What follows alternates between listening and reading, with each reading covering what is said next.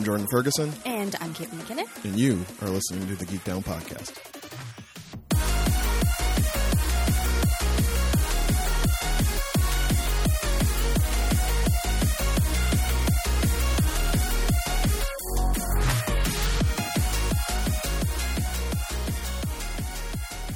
What's up, y'all? Welcome back to another fantastic episode of the Geek Down Podcast. This is a show where two friends sit in front of microphones and try to find the sweet spots where their fandoms intersect. My name is Jordan Ferguson. I am in Toronto, Ontario, Canada. And joining me on the other line, lounging in the satellite branch in scenic Hamilton, Ontario, Canada, it's your girl, Caitlin McKinnon. I don't really lounge. I try and sit up as straight as possible. Uh, Um, You probably shouldn't be lounging while you're broadcasting or trying to make audio content. It's probably not a good thing to lounge. yeah, you gotta you gotta stay upright so you're you know you can work your diaphragm and you can project and you know speak very clearly into Yeah. the microphone. Um, I mean, I would like to lounge. That would be that would be the best thing ever if I could just lounge and do podcasts. Generally, we just don't need the sound of your sinuses rolling back. We don't, we don't need the sound of your sleep apnea coming through on the mic. I don't know if you have sleep apnea or not, but it's just generally not good for audio fidelity. So that's why we don't do it. Friends, this is episode 274 of the Geek Down podcast. If you'd like to listen to any of our other 273 episodes, unlike most podcasts, we'll tell you where to find it. Spotify, SoundCloud, Google, Apple, or Stitcher. Give us a follow, rate, review, subscribe. Pushes up the algo, help other people find the show. And when you do those things, you'll never have to worry about missing another episode, no matter what state you're in, upright or supine, because new episodes are going to be brought to your device, delivered directly to you on the back of a rainbow mane alicorn named Philip by a man who's always wide awake. And that's your man's. Dr. Chauncey Fastilicus III, Geek Down Internet Elf. I added the doctor in because sometimes people forget. Well, people don't know he's actually a doctor of philosophy, so I mean, he's kind of a fake doctor. Ouch. Shots fired. I mean, technically true, but all you anti-vaxxers out there, Chauncey is not the person to consult for medical advice. He knows a lot about a lot So of thi- he- knows a lot about a lot of things, but not not epidemiology. No, but he will tell you're an idiot for not getting vaccinated. Boy, will he. If you would like to argue against Chauncey's position and get muted on Twitter, you can do that by following us at GeekDownPod. Get up off Twitter. That is where we will mute you and where the show lives on the social meds. If you'd like to support the endeavor financially, we always appreciate that. ko-fi.com slash geekdownpod. Throw three bucks in the old tip jar. Means the world to us. Cherish every dollar generated. It's not just ice cubes in there. It's Not, not just ice cubes. not just- change- we're, we're, we're, we're jangling that change. ice cubes. We're putting ice cubes in the tip jar. No, no, no. It's, you know, when someone has a cup and it sounds the same as. Never mind. It's it's from Third Rock from the Sun. You're on that show? Hot refs.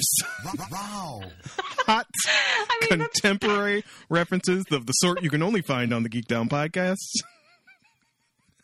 there was an episode. Where you at? Where you at? Where you at? Lithgow Hive? Get at me. I didn't want to say it. Could you hear my hesitation? Oh Could yeah. you hear? Oh yeah. You were you were you were tiptoeing, but you were already too far out over the plank at that point. So you know, all respect. You just you chose to walk it. You chose to walk it, and you know what? Maybe, so maybe I won't sink. Maybe I won't sink. But you did, and you owned it. So you know what? Respect to Katie Mac. Takes a brave broadcaster to just be like, Thank you know what? Thank you. Third Rock from the Sun ref. Just gonna drop that. I'm sure got some '90s, sure got some '80s babies out there who are watching that on Yeah. CTV after school every day. So Uh, talk about showing your age, right? friends, if you're wondering why we're talking about Third Rock from the Sun instead of the current uh, global war breaking out, it's because we are not experts in Eastern European foreign policy. Here's a fun fact for all of y'all. Neither are you. What a twist. So I know sometimes we talk a lot about current events on this show. We also know when to pick our spots. There's a whole lot of other podcasts where you can learn more about the current state of the world. This will not That's right. be one of them. But if you want to know uh, another signal of the end of days, Because you don't have Um, it's enough. that it's that Alf will soon be coming back onto screens near you. what? Yeah, that's right. Caitlin, don't do this. Um, Caitlin, so from an article from Gizmodo, Please don't do this. cult beloved 80s sitcom Alf By about who? a sarcastic alien who crash lands By on Earth and who? finds res- refuge Who is beloved in a middle Alf? class suburb is finally set to come back Finally? to screens in a big way. you like when I just fight with the articles Deadline. Caitlin's reading? I'm trying. Uh, um, according to Deadline, um, they will be th- that Shout Factory TV will be bringing. Uh, it's a streaming service apparently, bringing Alf out of the archives again. Um, Y'all better. do y'all- we need? don't even ask the question. You do know we- the answer. We don't need Alf, guys. Uh, yo, Alf ended on a cliffhanger, if I'm not mistaken. so maybe we can finally get, you know, 30 years later the uh, the answer. Maybe, but the- I mean, this is this is this is just them re launching Everything like is the old episodes. Everything. What do you mean? Oh, they're just what? They're going to air them again? Yeah, Oh God! I, oh, thank Christ! I thought this was a reboot. I was like, y'all better fumigate that puppet. Um, so so but this is this is this is the part of the article where I was like, but we still don't need this. Co-creator Patchett and oh, co- sorry, co-creators Patchett and Fusco, who puppeteered and voiced Alf, are, as you might expect, extremely stoked about Alf's second coming. um, uh, sh- uh, the Shout, which is the streaming service, is the home away from Melmac that Alf has been looking oh for. Oh, We're looking Oh, forward my to bringing you Alf in a totally new way with new content, unseen art, and restored fit footage not seen in 30 years. This is the moment Alf fans have been waiting for. Who? Oh, God, please, no. Find me one. Well, that's the question. Who are they? Who Are you are right there? these That's a, get at me. At, that's where you get a Twitter. Come to Twitter at Geek Down Pod. If you count yourself among the Alf fans in the world, if you were just, if you were just waiting, unable to get Alf back into your life, remember. You know I'm going to drop the drop right here. Everybody knows it. It's probably where most of the people have only ever heard of Alf is from that Simpsons clip. Alf Pogs. Remember Alf? He's back in pod form. friends, I feel like I have to contextualize it if anybody's listening to it or you're in like Australia. what up, girl? Um, Alf was an 80s sitcom, like Kate said, about an, an alien who was puppeted. He ate cats. Alf was not his name. His name was Gordon Shumway. Yes, I remember that. Um, Apparently, you were the fan that has been waiting for this all these I mean, years. I feel I feel like Mr. Malash. What Mr. Malash is probably you might have just had to pull his car over off the road as he's as he's listening to this. I feel like Mr. Malash as a child was one of the Alf fans. I feel like he had an Alf plushie back in the day. I feel like I distinctly remember a lot of Alf paraphernalia at Mr. Malash's house when we were kids. Possibly a sheet set, definitely a plushie. Um, amazing. yeah, he he ate cats. That was the other big funny thing Mm-hmm. Alf used to do, and he was, you know, he was uh, sardonic in a very, a very '80s America kind of way, which means not great. Yeah. Um, I, th- I think that the, the, the just the word Melmac, like that's what they thought a like a cool, wacky, uh, comedic name for a planet would be. Melmac, sure. It's weird to have see my memories of Alf. Like I, of course, I had seen the show. It was like on near and around the same time as uh, Who's the Boss.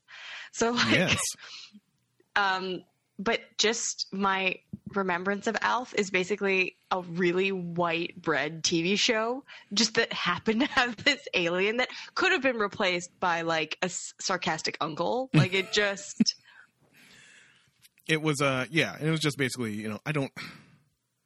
I feel like the dad must have worked for some like NASA adjacent agency, and that was the cause of the conflict. Like, I don't know why people were always Oh, wait, they always had to Oh, hide see. Alf. People were always looking for Alf. Um, this is this is American Dad. This is basically, basically. where he got the idea for American Dad. Okay. um, yeah, sorry. Alf stood for alien life form. His name was Gordon Shumway, but they call him Alf because he was he was an Alf, alien life form. Oh, the eighties. Uh, well, thanks for that. Can all sleep soundly knowing that the world stands on the brink of global collapse. Collapse, but Alf coming back. Alf back in I the think building. this is. I think if you looked very closely at the Bible, this is one of the signs of the You think- you end think- time. you think they're related? Yeah, Alf riding on one of the horses of the apocalypse or something. This episode's getting very dark. Do you have- Do you have, any, you have anything Uh, else well, for us today, Caitlin? My God. I can keep it dark, and you can bring us up if you want. I don't know if I have anything to bring us up. I might, but we're off, we're already in it now. So So the other day, I didn't know what he was talking about. The other day, senior correspondent Chris said something about like if he puts a certain money amount of money away per month, he could uh he could have like, you know, the $6,000 needed for us to go to Disney uh, Star Wars. Um, it's called the Edge, Edge Edge of the Galaxy or Edge of Galaxy. Um, and I didn't know what he was talking about. I thought it was just like a, a number he'd sort of like pulled out of the air, just being like, it's become very expensive to go to Disney, especially um, uh, the Edge of the Galaxy stuff or the Star Wars Disney World stuff. Very, very expensive. I wasn't really sure what he was talking about. I was like, okay, yeah, I mean, that's a thing you could do like once in your life. And, you know, when you put all the money together, it will, it'll cost a fair bit, right? When we get our lightsabers and, you know, you think about the cost of staying in you Florida ha- and all you of that. have to And pay- this is from like you have to put aside costs for light sta- lightsabers. yeah, that's the reason to go. But anyway, so I wasn't. I thought he was just had come up with like this extraordinary amount of money we would need to just have like this really interesting time, but do it like once in our lives, blah blah blah. And and I ran into this article and I realized what he was talking about. So.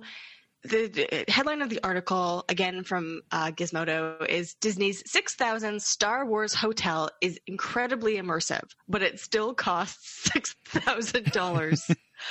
So uh, we go inside Disney World's Galactic Star Cruiser Hotel to see if it's really worth the high price to LARP in a galaxy far, far away.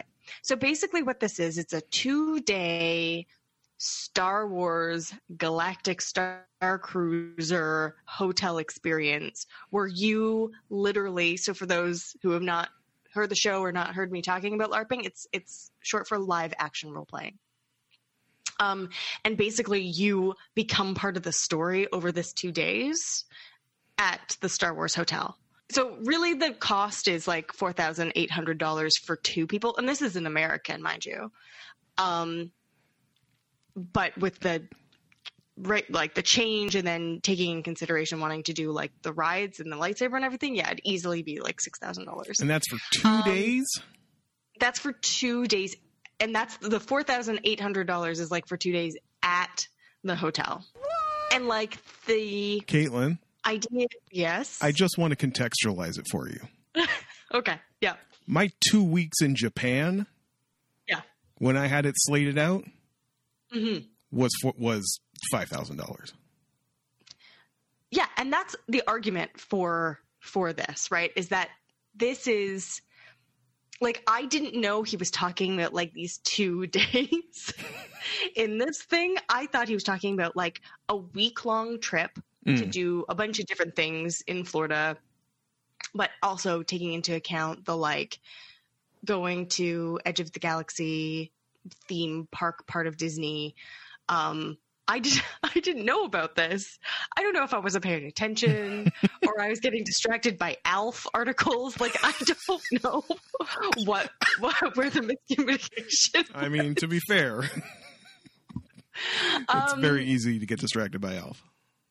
Yes, but there is like there's a ton of stuff. Like it's a v- extremely interactive. It's really immersive. It's really like fun and interesting. But this consensus better be across the board. Getting a massage from Billy Dee Williams if you're going to charge me forty eight hundred dollars for two nights. that's that's the thing. It is just like the consensus is, yeah, it was amazing. It is not worth six thousand dollars. For Um, two and it's not. nights. My God. Yeah, yeah. Um, like, and and is it for non Star Wars like big fans? Uh, probably not. And it's just it's related to this um, upping of prices um, because, and this has been sort of something that's been repeated in the last little bit is that places like Disney World are no longer for even just like middle class families. Like it's getting to the point where middle class families can't easily afford Disney World. Um, and therefore they're like, okay, let's just cater to people who have a large amount of disposable income um, and just charge them a ridiculous amount because we're not getting the money from the middle class families. Now, I was part of that like lower middle class family threshold. We were never going to Disney World. Like, like my like I if the commercials came on, I better not even utter Disney World because I would just get like a no like from the kitchen. Like it was just never ever ever happening. Um, but even families who are like in the comfortable range, that that's it's not for, to take you two parents and two kids. It's just become way too expensive. Um, so yeah, it's just another thing that I just thought was I wanted to share with people to be like there is a threshold of how like how much I love a thing, and I can I can still call out something that's ridiculous even though I love it. Do I love Star Wars? Sure. Do I love LARPing? Absolutely. Do I think this is super neat? Absolutely, hundred percent. Kate, Would I pay six thousand dollars? No, I would not. Yes, what if it's Harry Potter? Same. What if they amped? What if they just amped it up, and those those like little things that you got from the Wizarding World are just like full on. No. You are at Say- Hogwarts. You are taking lessons. You are making magic actually happen, and then fucking Tormentors have- crash through the wall, and like you have to fight them, and like It's the same thing. I I mean, it'd be such a fun experience. But if I can go to another part of the world for half the price, be there for like twice, not even more than twice as long, more like than twice. weeks. Yes. um, and like be more rested when I get back. The other thing is, I don't have a, I don't have money a money tree where I can just be like, yes, six thousand dollars, and I don't have a time tree where I can just like, I only get a certain number of weeks of vacation, right? Um, I can't go to something like this and then be like, yes, I am rested. um, I, I, I feel like I can go back to work and not go crazy. No, um, this is like a one in a lifetime, uh, once in a lifetime experience, but uh, the cost is just outrageous. That's that's ridiculous. That's like yeah. it's such a huge, it's a huge amount. It's like an actual large percentage of my income per year. I can't just be like, yep, it's like six thousand dollars. It's all good. Um. So yes, I I am I was surprised and horrified, and I don't know if I should be, but I still was. um. And I want everyone to realize that they should also be surprised and horrified.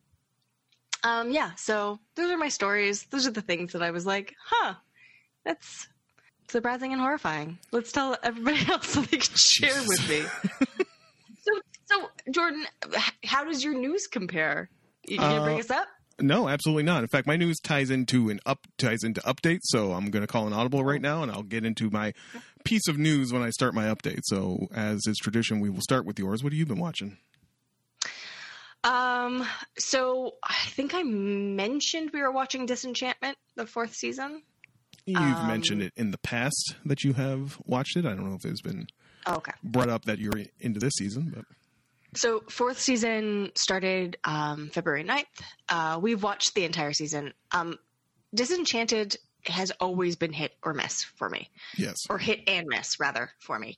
Um, just there are moments that are brilliant, and there are moments that are just it's not well written.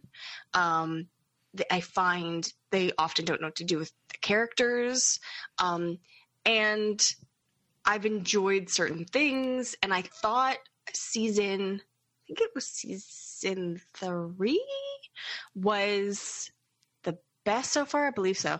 Um, season four is not good it is not well written. So many of the jokes fall flat.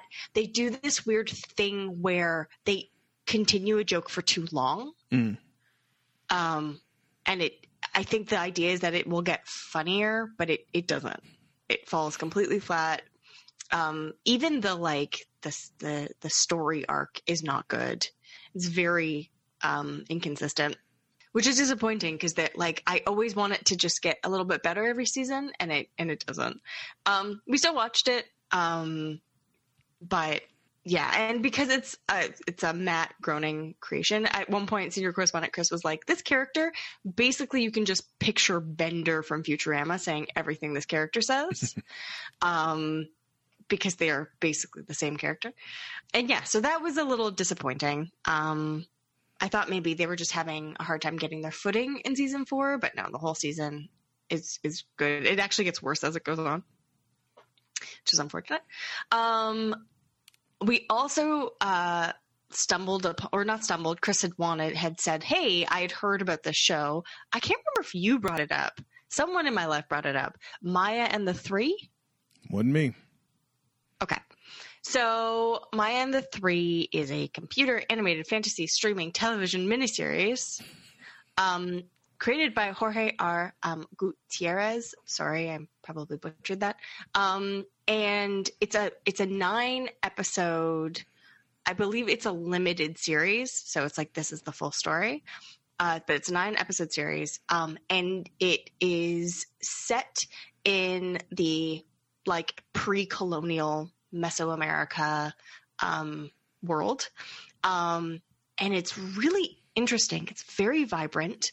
Um, it centers around Maya, who's a warrior princess. She's about to celebrate her 15th birthday, and then these underworld gods appear, and she basically has to collect um, uh, a D&D party, we like to call it. And like there's a prophecy, she has to collect this party and defeat them. Um, and they want to take her and like sacrifice her to the underworld gods.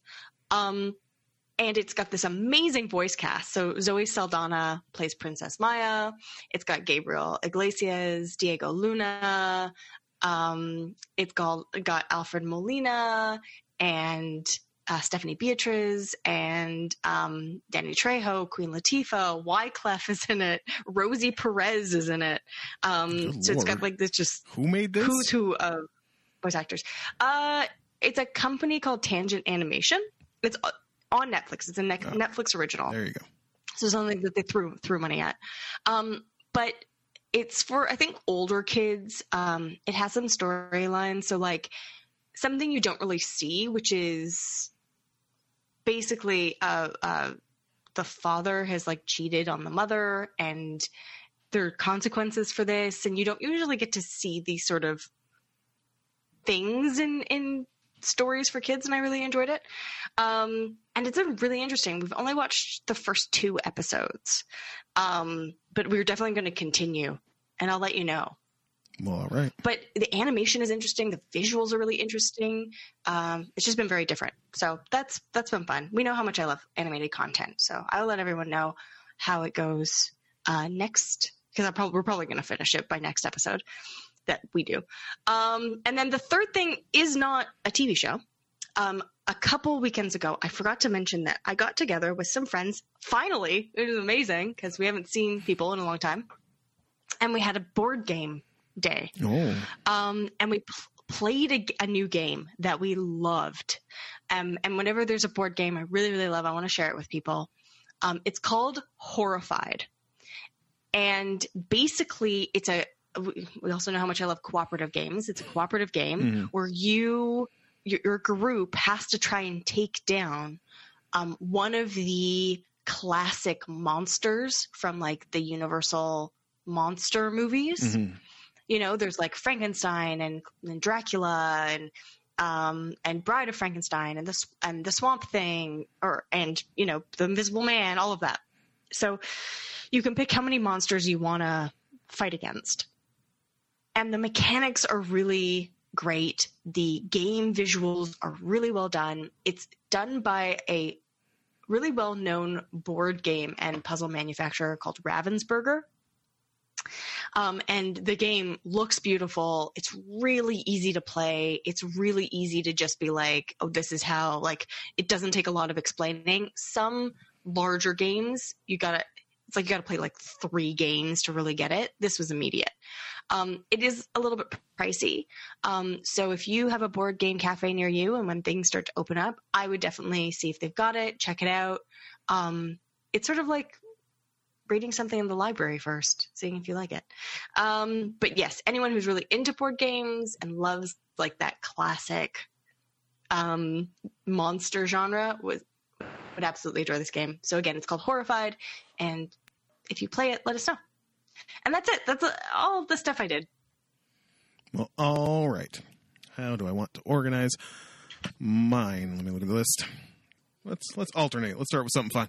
Uh, Love Is Blind Japan wrapped last week. Ah, yes. Caitlin, would you believe out of all of them, only two couples made it? No. Only two couples made it. I was stunned. That's two more than I thought would make it. um, it was d- dumb and it's dumb, stupid reality show, and I really was not paying attention to the last episode. Um, because you know they, they they get to the actual wedding, and it's like you know, oh my god, is it actually going to happen? And some people were like in the building, and was like, yeah, no, we're not going to do this. And the one I thought, the one I thought she was going to like, I thought she, I thought she was trifling. I thought she was. I thought she was out. She was a bit of a flake, but she. How did she say? I don't know how I feel about marriage, but I do know I don't want you not to be around tomorrow. And I'm like, well, that doesn't mean you have to get married, but I guess it's the show. So, Yeah. so here we are. Um, and they did follow ups for months later, and they still, everyone still seemed to be together. So I haven't, che- I haven't peeped on Instagram yet, but, but we, uh, we'll see. Instagram always tells the tale, as we know. But, Yeah. um, less fun. Something else that conclude frame that better. Uh, something else that concluded this week uh, that was less fun was the four part Cosby documentary on Showtime slash Crave, Oh. which uh, went through really his full shift around the time that Hannibal Buress um, went viral for just saying the thing out loud in a way that everyone knew but hadn't phrased before. Um, that was in 2014, and it's if if everything up to this point has kind of been like, yes, he's a predatory monster, but here are some good things that he did, and that's hard to balance between the two. The fourth part is just like, yeah, he was a total, kind of a total fucking ass by by that point.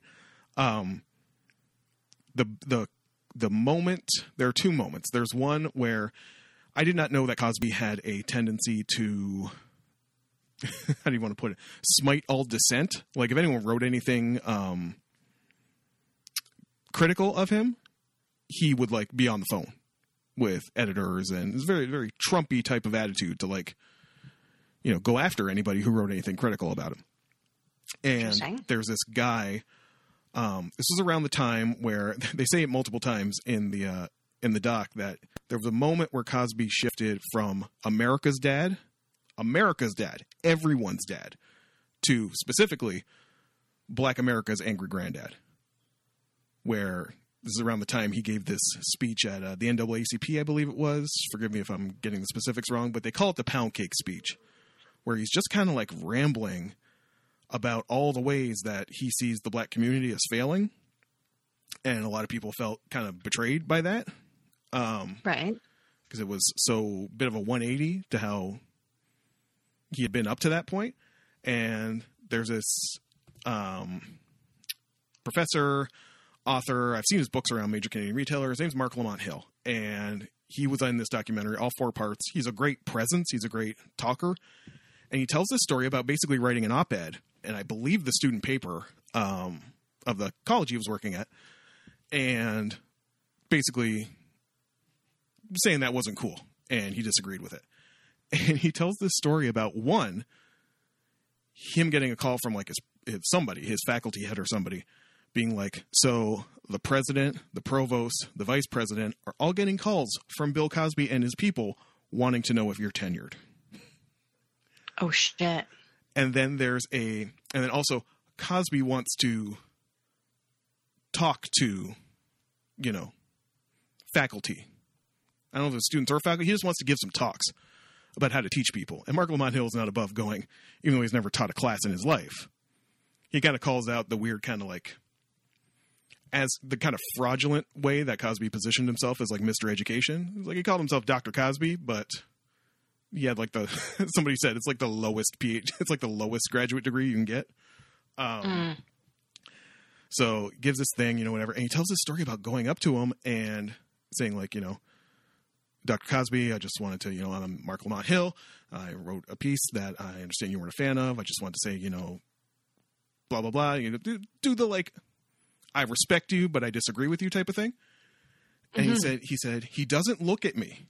He looks to the side and he says, Mr. Hill. Now remember, he's Dr. Cosby. I'm Mr. Hill. Right. And without looking at me, he goes, Am I fucking with you? And I'm like, Excuse me? Am I fucking with you? No. Then why are you fucking with me? As he said, like all the North Philly came out of him in that moment. Like he was just for as much as he was like, you know, Jello pudding America's dad, he he was like that with a lot of people. Like like I've said from jump, it is the it is the thorniest thing to watch. I do think it's a necessary watch if you have ever wrestled with the art artist debate, which is something we have Loki talked about numerous times on this show during the show's lifetime. Um, it's definitely thought provoking in that regard. But given the subject matter and given the horrendousness of Cosby's crimes and the fact that as they're filming, he gets out of jail, that was the that was a cra- that was a crazy moment. Where like you see the director W. Kamau Bell like checking his phone. He's like, I was just about to interview some lawyer. Where we were going to talk about you know Cosby's future in prison, blah blah blah, and now because he basically they explained it in the movie as like he did this deposition where he basically laid the whole game out but it was supposed to be sealed and the agreement he had with the DA uh, whether it was civil suit or something some DA was like do this deposition and none of it can be used in future litigation. So he did it and he like said the whole shit. And then another DA came along and said well whatever that guy said we're throwing that out and we are going to use it and you're going to jail. And as this lawyer they're talking to said, you know, the Supreme Court overturns that and grants his appeal. And he's like, it was the correct decision for a terrible person. Yeah. he's like, you can't throw out a previous an agreement from a previous district attorney. He's like, you can't do it. So they made the right call. It's just the worst person in the world it could happen to. Um, so for the issues it's tackling and for the the way it approaches them and the sensitivity with which it approaches them, it was just a fantastic piece of work, but not my most a highly rated but low recommended. High rate, low recommend, shall we say. Um, which is, you know, only unique pieces of art can do that. So shouts to everyone who was involved in the production of that. Uh, let's keep it a little not let's keep it in this mixed bag for a moment before we go out on a high note. So, Ranking of Kings, despite approaching uh, what I was deeming Dragon Ball like levels of pacing issues, Yeah. can we wrap up this Ouken fight? As good an episode as it was, as awesome as it was to see all the big four together against a common enemy, and how well animated that was, and what a generally exciting episode it was. You keep playing the like, oh, he can't be stopped mode a little too much. You know why I'm here, Kate? I'm here for that moment where the the big bad is caught off guard. Yes. Well, the the mute immortal guy doesn't get caught off guard that often, and I'm getting a little annoyed, despite how good of a episode it was overall. However, turns out we cannot have nice things. So there is a um, recent episodes of Ranking of Kings, and spoilers for anybody who has taken my recommendation to watch the show and is not caught up. Um, there has been some backstory revealed as as King Bosse, who is in who is resurrected in the body of his uh, second son, Daida, is telling Snake Guy a few details about the history of um, this woman in the mirror, who's kind of been manipulating everything and wants to take the kingdom down, and why he's got such, why he's kind of letting her do it if it's supposed to be his kingdom, um, and why he let this woman like kill Bojji's mother uh, and attack the kingdom, et cetera, et cetera. And a lot of it has to do with um, him witnessing these atrocities done to Miranjo's people. So uh, Miranjo's again, th- these are now the reveals of the wider world that you're getting, even though it's been really bottled into this one kingdom. There is a wider world, and the show has been revealing some of that in recent episodes. And this has to do with a kingdom called Homa, who got in a fight with the gods. Are the gods gods gods, or are they just beings? We don't really know. But they they were magic users who got in a fight with the gods and were warring with the gods and kind of got defeated and look to form an alliance with another people. And the alliance that they form is with the Gyakuza nation.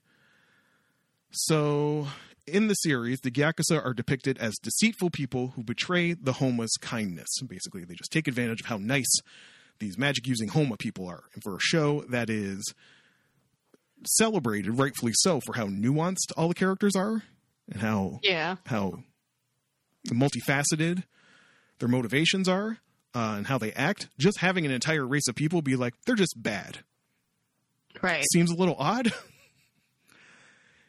it was when people and people noticed this in the original manga.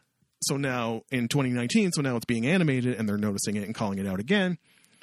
That uh, this is from Anime News Network. Uh, Ranking of Kings original web manga inspired debate in 2019 when some readers argued that the countries of Homa and Gyakuza can be read as analogs for the historical relationship between Japan and Korea. Um, Ah. later, so yeah, the Gyakuza are depicted as deceitful people who betray the Homa's kindness. Later history is rewritten so that the Gyakuza only remember the Homa as one-sidedly evil oppressors who were sim- when they were simply trying to help by giving them magic. Oh shit.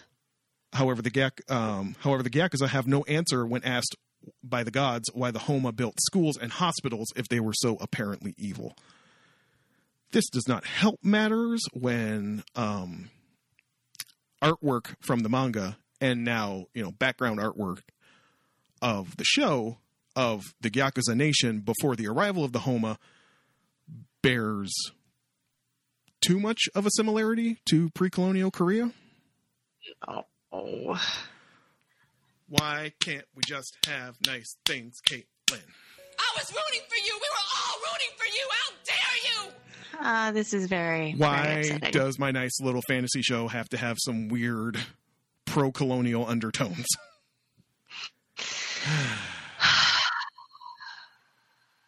go die now? It's just, why? Why can I not just have nice things? I'm going to keep watching the show. I'll probably still enjoy the show, but anytime this storyline comes up, I'm just going to be like,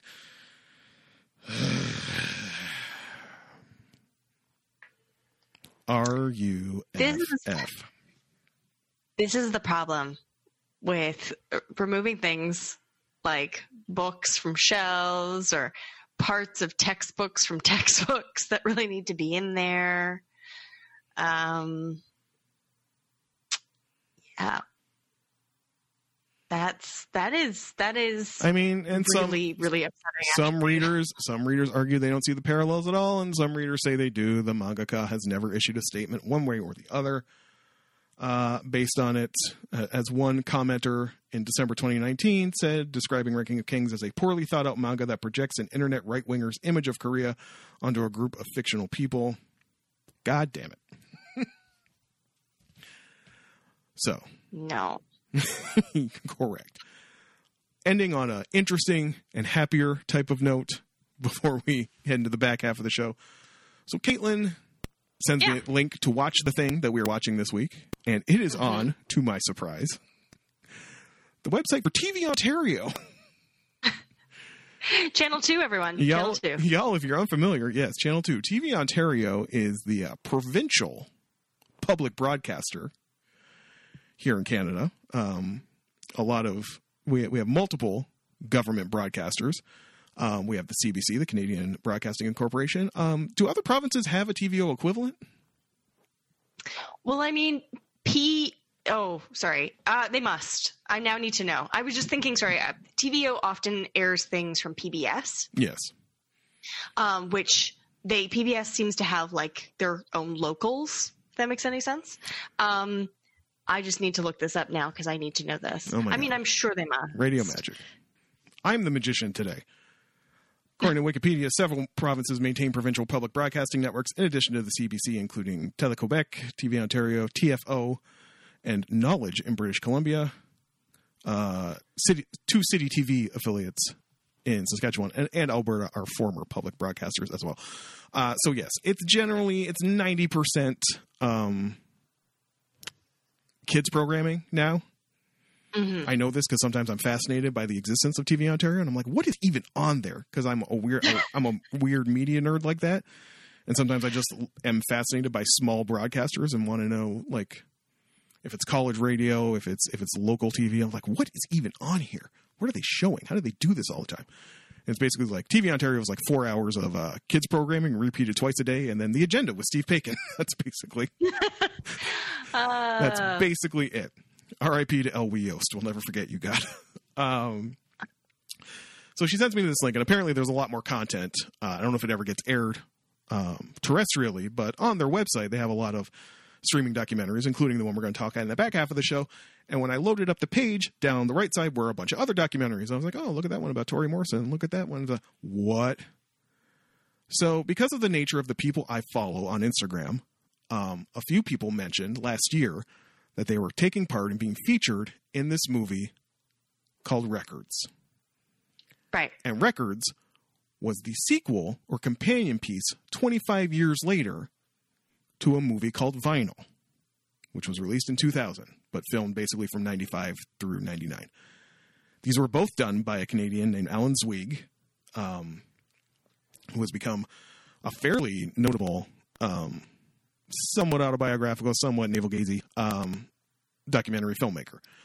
So I wasn't going to watch records before I watched vinyl, and that's available in full on YouTube. So that's what I did this weekend.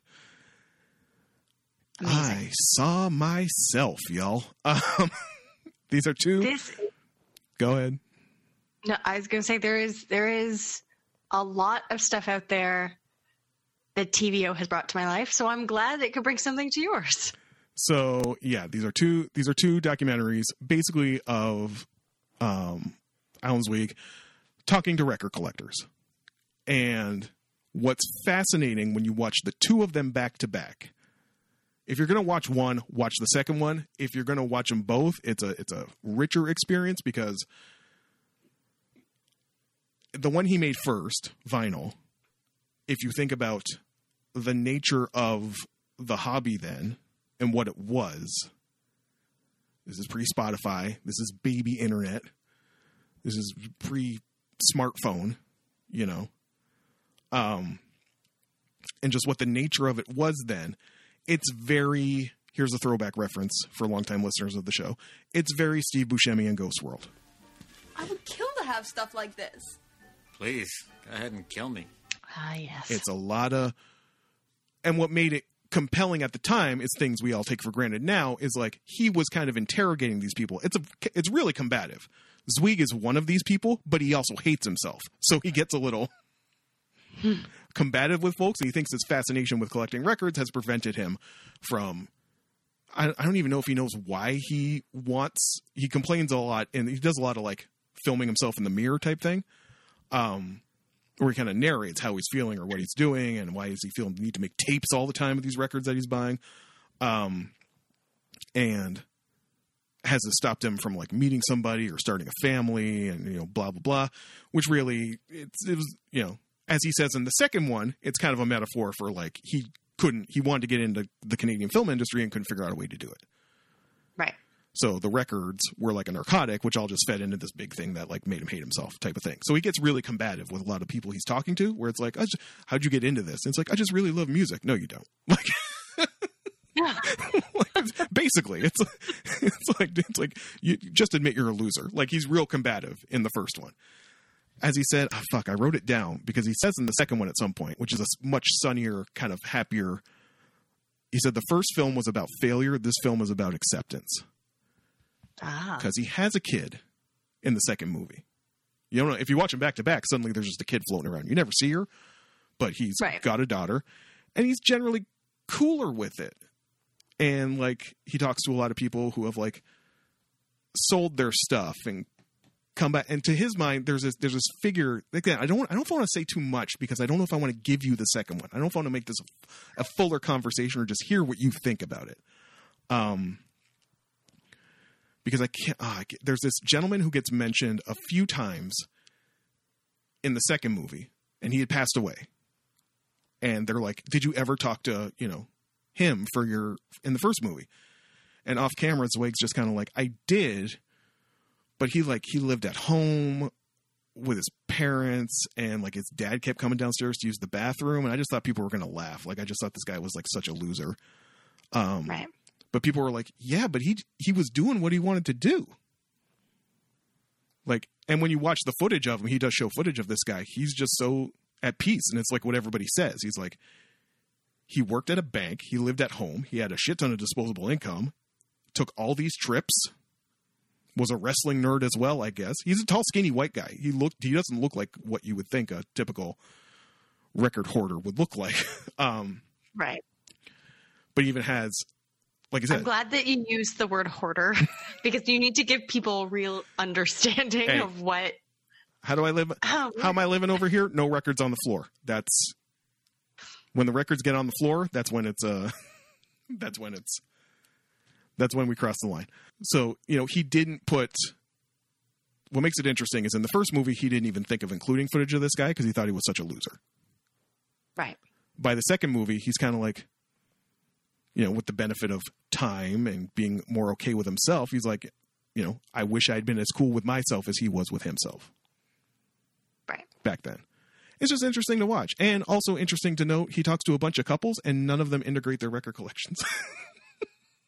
Uh, yeah, no, I only know so harrowing story. Mm. Just to, to feed off that, um, I have a friend and and her and her now husband. You know, they both are huge readers. I'm not going to call them out, um, but massive, massive readers. And they have integrated. When I found out they had integrated their book collection, I wanted to vomit. I was so upset. I was like, "Wait, what?" he I finds was, I because he finds one couple. he finds one married couple who have integrated their collections. but I bet they know whose book is whose, like, or whose album is whose, right? Like, Well, one of them is definitely like he's like he's like, are there duplicates? He's like, oh yeah, there's we definitely. She's got a copy and I've got a copy. She's like, but his copy's better than mine. So sometimes if I want to listen to it, I grab his copy. Uh, then there are just so many moments where you're like, like the best moment at the end. And he never like captions who he's talking to. It's just like people show up and they just talk about whatever. Um, right, including like you know some dudes I, I know online from like you know the cratery movement in Toronto or DJ Big Jacks who I follow on Instagram and have seen at record shows. This really made me miss record shows, to be honest. I used to have such a good time going to record shows, and I that's really made me feel that. But he's talking to a guy at the I- end. Go ahead. I used to like when when you would do record shows and you like hate went to record shows. Because I, I would cause I had get this, because I just had to know. yeah, It's like I don't want to go. I don't want to spend any money. But if I don't go, I won't know what's there. Um, and you, and you got to know, Kate. Well, how many times have I gone out for a, on a digging afternoon nev- with no intention to buy anything, and didn't buy anything, but just had to know what was out there, so maybe I could plan later on. Um, to quote Jordan Ferguson, "The sickness is real, y'all." sickness is real. But there was a moment. It's the last person he talks to, and he's never shown up in the movie before this point. In records, he's talking to him, and it's like he's like, "Well, do you have anything? Uh, do you have any any pearls of wisdom? Any last words for?" And he, he had put something on to play for the director, and he comes he, as he's walking back to sit in his seat. The director's like, "Do you have anything you want to share? You know, with your people, with your tribe?" And he sits for a minute. He's like, um, and then like a, a jazz guitar solo starts behind him, and he just stops, and this look on his face. He's like, "Oh, you hear that?" And I busted out laughing because that's that's that's the whole thing. Y'all, you y'all, you you don't you don't know how many times Caitlin has been the one asked, "Do you hear that?" by the co-host of this program, and she has gone, "Uh huh." Uh huh. Well, sometimes I hear it and sometimes I don't. You were talking about that. It was the drum. It was the, some drum beat. and you were like, see how it does that thing? And I was like, no, I do not. It's a great song, but I have no idea what you're talking about. Yeah. Um, friends, it's the listen. Not that you will have any uh, curiosity about how the sickness functions, but it's definitely. I immediately. I wasn't even finished watching them. I sent both links to Mr. Malash, and I was like, just fucking watch them. Set some time. You will. You will hear some things that you have said. You will hear some things that you have thought. And even just hearing, you know, how people approach it, the like the the philosophy, the collecting philosophies. Um, it's a, like I said, the second movie is much happier. The first movie is very much like, oh my god, what losers we are.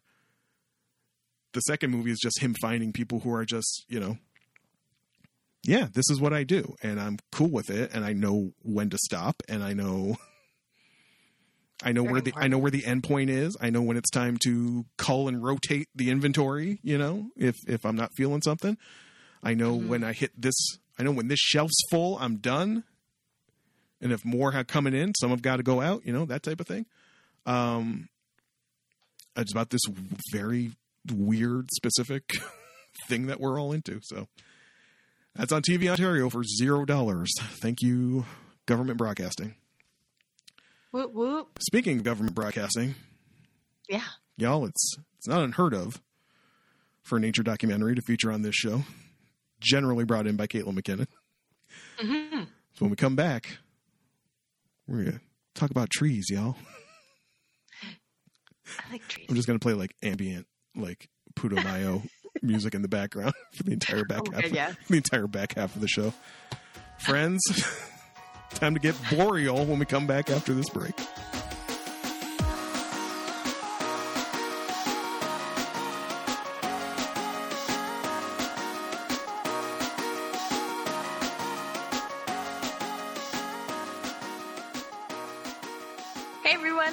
Welcome back to the show. This is the half of the show where we talk about the thing we've brought each other. But before we get into it, I just need to tell you all that if you ever need a pick me up, just watch babies reacting to their shadows and crying. It's great. also, we have rules. Yes, we do. The first rule is the rule of th- three. That is, if the thing comes in parts, we will watch three of them to get a sense of the thing, of what the thing is trying to become. But this was again another documentary, so it is just uh, its own thing. The second rule is hashtag save it for the pod. That is the rule that we will not talk about the thing before we are sitting in front of these microphones. We kind of bantered a little bit about it, but basically we do that so you guys get the freshest, hottest of takes. This is a little old. It's from 2016. Uh, still relevant, unfortunately, for today. Um, but uh, we want you guys to have fresh takes. No one wants a stale take, right? Right, Jordan? It is my understanding that no, no one wants a stale take. No. Um, the third rule, which re- really isn't a rule, is that there will be spoilers. It's just a policy. You can't really spoil this thing. It's about trees. like, How could you, how could you ever spoil this, my lord? yeah, and there's no spoiling this. Um, the thing we are talking about today. So I, I was going. I thought you know we do like a little bit of a like a tit for tat. Like Jordan ga- gave a documentary. I thought you know what. Uh, it's been a hot minute since we've done some documentaries. Let me see if I can find something that I could give him. Um, I had not seen this documentary, but I known about it um, because I know about the uh, scientist slash writer who uh, created the documentary. Um, so the documentary itself is called "The Call of the Forest: The Forgotten Wisdom of Trees." It is on TVO, free Yeah. there for you to watch. Um, and it's only 52 minutes, not very long. Um, and it, it was created by basically by uh, Diana Beresford Kroeger, um, who is an Irish born uh, botanist, medical biochemist, polymath, and author. She was born in England, um, raised in Ireland, and now lives in uh, Ontario, Canada, where Jordan and I live. Um, she is world renowned. Um, and I wrote, uh, sorry, I read her book to speak for the trees, um, my life's journey from ancient Celtic wisdom to healing vision of the forest.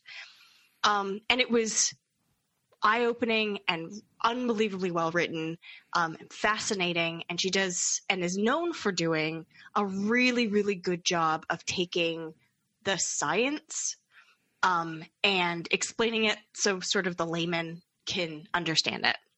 Um, and one of the reasons I was excited to give Jordan this documentary and watch it myself is that I loved the information in this book, but I didn't want to be like Jordan, read an entire book for the next episode.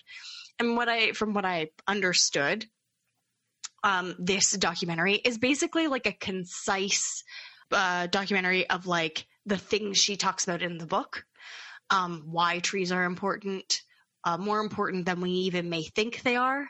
Uh, they don't just, you know, create the air we breathe every day. Um, they they're actually important um, in a much bigger way. Um, so yeah, and it was TVO, and there was a bunch of other um, like uh, associations with other uh, film companies, and I thought it looked pretty good. So I I I enjoyed it. Again, it was sort of like this concise little like 52 minutes of information about trees and why they're important and what we can do to help. Um, and yeah, I was like, why not? So Jordan, what did you think? Yeah, man. Trees. Groovy, man. It's, li- it's, it's literally relaxing, literally the, literally the only thing I have written down in my notes. Trees, man. Oh, I- Trees. I'm gonna say that um like it's it was it was real chill. Like there it was not like Caitlin, yeah. here's the thing you need to know.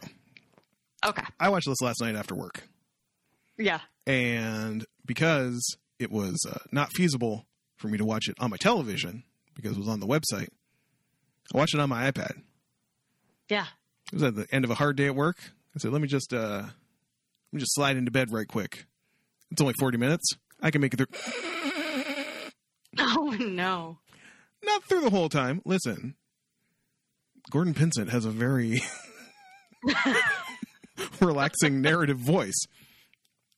Um. Okay, so what am I going to do? I'm going to say fuck trees? No, I'm not going to say that. Um.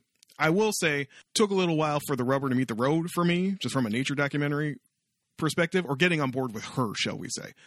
Um, initially, you know, Caitlin's playing to my interest. Where do we spend a lot of time in this documentary, Kate? Where are we at? Japan. Of course we are. Um, and the notion of forest bathing, which was a concept I had heard of before, that I've seen books at major Canadian retailer come in about it, We're basically talk just talking about the, the beneficial nature of spending time specifically in under forests, under trees. Not just being like Yeah. out in nature, but like really being in a densely packed forest. And I was like, oh, tell me about the science of this. And she kind of talks in, she doesn't always, don't jump down my throat here, Oh, but she talks kind of vague initially. She's just talking about like there are aerosols and this. I'm sure they are, but girl, what are they? Like Kate made me sound like we're going to talk about some science stuff here, and she does. She does get to that point, but it's it's a smooth like 20 minutes where we're just talking vaguely about aerosols. I'm like, if, if man, is a crystal coming out at some point? Like this is getting real. it's getting borderline, it's borderline hippy dippy here. Our insight here, you know, you get an insight and you know something, you know, but you don't want to say it out loud because you're kind of afraid that it's not going to be really true and it'll spoil the whole thing for you, you know. But no, she does talk about you know the, the different sort of the things that trees produce that when you are you know present in them the benefit the benefits they have. I did uh, nod off a bit when she was talking about some sort of nut on one of her trees in her little like ontario forest and like what, how you should be It's a black it's a black walnut. if everyone just eats four of these a day i'm like girl where did the no frills have these? Where do you think i'm getting these at? Like come on. Um I I was less familiar with notions of the boreal forest, sort of the crown of the world, as she calls it. That was interesting because how it does kind of run through northern Canada, but then can be traced as well through like Scandinavia and uh, Russia as well. And that was interesting, or just like the bit about um, the logging industry in Canada and what it did by like putting the waste wood in the water and how that backed shit up and you know fucked up the migration of the fish and how they you know how it's you know you think it's just just dump it in the water just dump it in the creek. That's fine. It's just wood. What damage is that going to do? Well it does do damage because the fish can't get through because you're blocking it off then you know, the fish supplies decrease and that becomes you know rougher for everyone. So i'm talking to these people in british columbia who are, were working to clear out the the streams and the creeks so that you know the fish can get through and maintain their sort of natural you know migration routes all interesting exciting? No. not an exciting watch, not a thrilling watch, but relaxing, interesting. I'm not going to say I wasn't interested by what I was watching. I did nod off more than once. Chalk that up to your man Gordon. But Kate, tell tell me more. You are well read here. I told you you were going to have to drive this half, so I mean, sell this sell this to the people, Kate. Okay, well, okay. So I'm going to say that I actually felt a lot like I did last week, in which I felt like this could be longer. Um, and maybe get into the science of it a little bit more. Um, but I think it gives a really good perspective of why trees are more important than just oxygen and why it's important to keep old growth forests rather than just being like, oh, well, we can replant stuff. Is it important to plant trees? Yes, it's absolutely 100% uh, important to plant trees. I did think. So, im- sorry to jump in when I told you to drive the show, but I did find that interesting as well. I did find that interesting as well, where you know, tree planting, sure, great. If you throw a Canadian spruce into the middle of Ireland, not necessarily the best. You know, like it's yeah. native. It's biologically ecobiological native species, right? Like you want to make sure that what you're adding to the environment, you know, supports a certain level of biodiversity, I guess. And Yes. I, I had not really, I had not the- thought of that before. You know, it's just like tree planting. Plant a fucking tree. Just take a fucking maple seed and you know throw it in the middle of you know a Japanese forest. That's fine. Well, I mean, there's a couple different things. A, you want to support uh, the biodiversity that already exists where you live, which is why you plant native species. Um, the second thing is uh, is that um, just planting trees, even if they're native species, is not all you need to do. The reason we keep um, ancient or or old growth forests is because they already have uh, a network of biodiversity as part of them and to just clear cut them which of course they did a lot in the 1800s and the last couple you know um, um, hundreds of hundreds of years um, it causes real damage. And they showed that in a couple different places and i thought that was good. And they showed why in a couple different places which i also thought was good. I personally would have loved more science um, because i'm down for that. Um, but i understand not wanting to overwhelm people. But it's a really good taste i think of like this is the problem.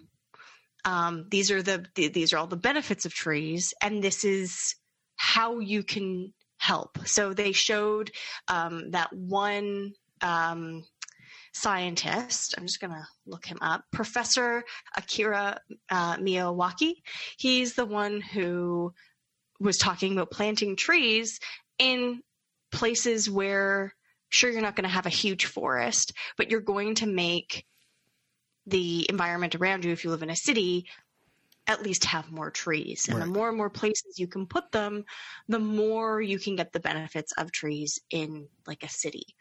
Um, and i'm all for that idea because you know not everywhere can afford to have big parks.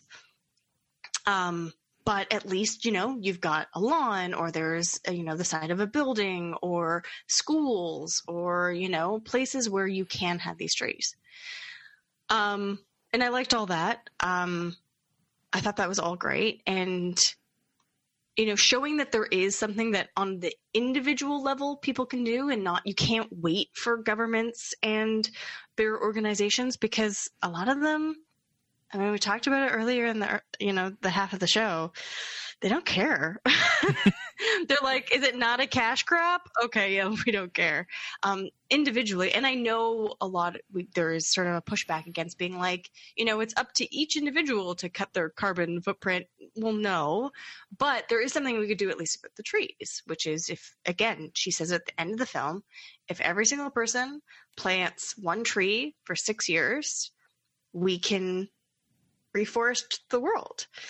Um, and I liked all of that. And I definitely if you watch this again, very short documentary, um, I think it will encourage people to read up more about what they can do and read others of the books, which give more information about the science behind it. Um, yeah, and that's why I liked it. I liked it because it wasn't this sort of extensive, long, meandering documentary. It was just sort of like a short little boop. Like for some people, this is their their trip to work, right? They could just like True. and it was very relaxing.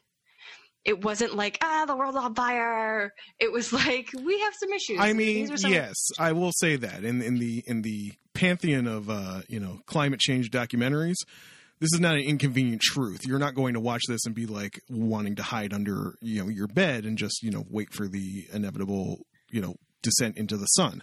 Um, this does it's it, it's gentle. I suppose that's a good adjective for it. You know, it's it does show you, like Kate said, it's you know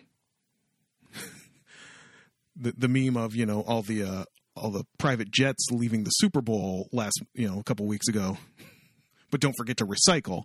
Um, this is something that y- you know the individual can do that can have tangible you know net benefits to on climate change. You know, and I think it's very gentle in the way it presents it without being without shying away from the current crisis level while st- still presenting a tangible thing a manageable manageably tangible thing that an individual can do um Yeah. whereas typically in documentaries like this the mode is scare tactics and panic people into doing things um there is something to be said for the way that this presents the issues and posits some of these solutions. So shouts to it for that. Um, and even though you're like, uh, you know, it's fine. You you've learned a lot. See, you're already telling people about stuff.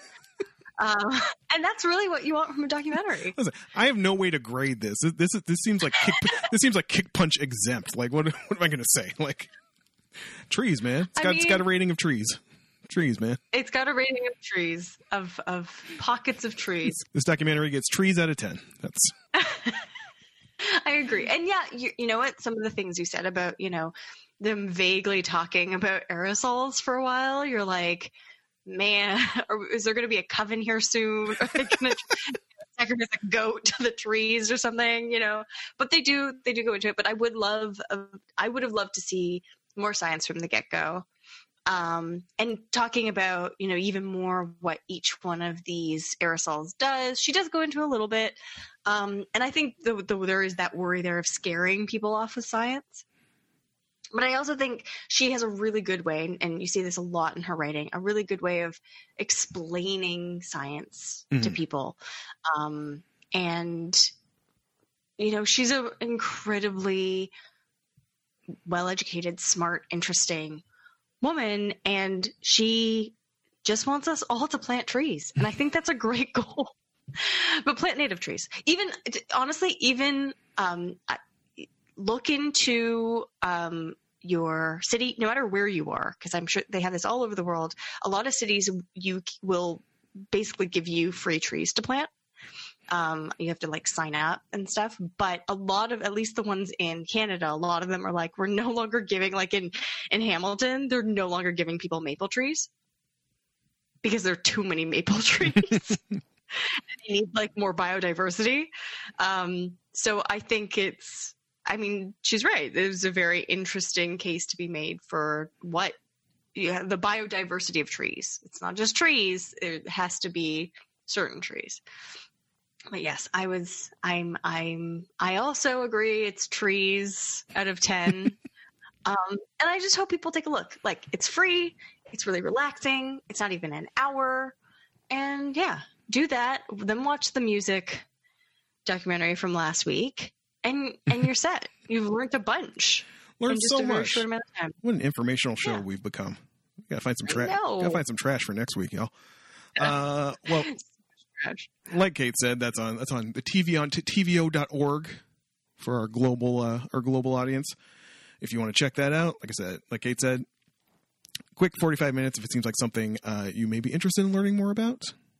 Does not require too much of your time. Uh, thanks to Kate for possibly the weirdest selection that has ever been brought to this program. Oh no, it's been weirder than that. Come on. Has it? I don't know.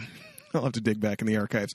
Uh, where are my historians at? Friends, if you're out there and you can you can immediately point to a weirder episode, hit us up on twitter.com slash geekdownpod and let me know. Other than that, friends, we're going to put a pin in it right here. It's getting cloudy and snowy out again, so I have to go curl up in bed and curse away another wintry Sunday. I'm over winter, y'all. I'm over it. And it's not even March I yet. know. I lousy Smarch weather. I've had enough. I'm done with it. Hopefully, these episodes are bringing a little joy into your gray, wintry months, friends. Thank you for spending an hour and change with us every week. It truly means the world to us. My name is Jordan Ferguson. My name is Caitlin McKinnon. The theme song is by Rob Gasser, and I hope you will join us next week for another fantastic episode of the Geek Down Podcast.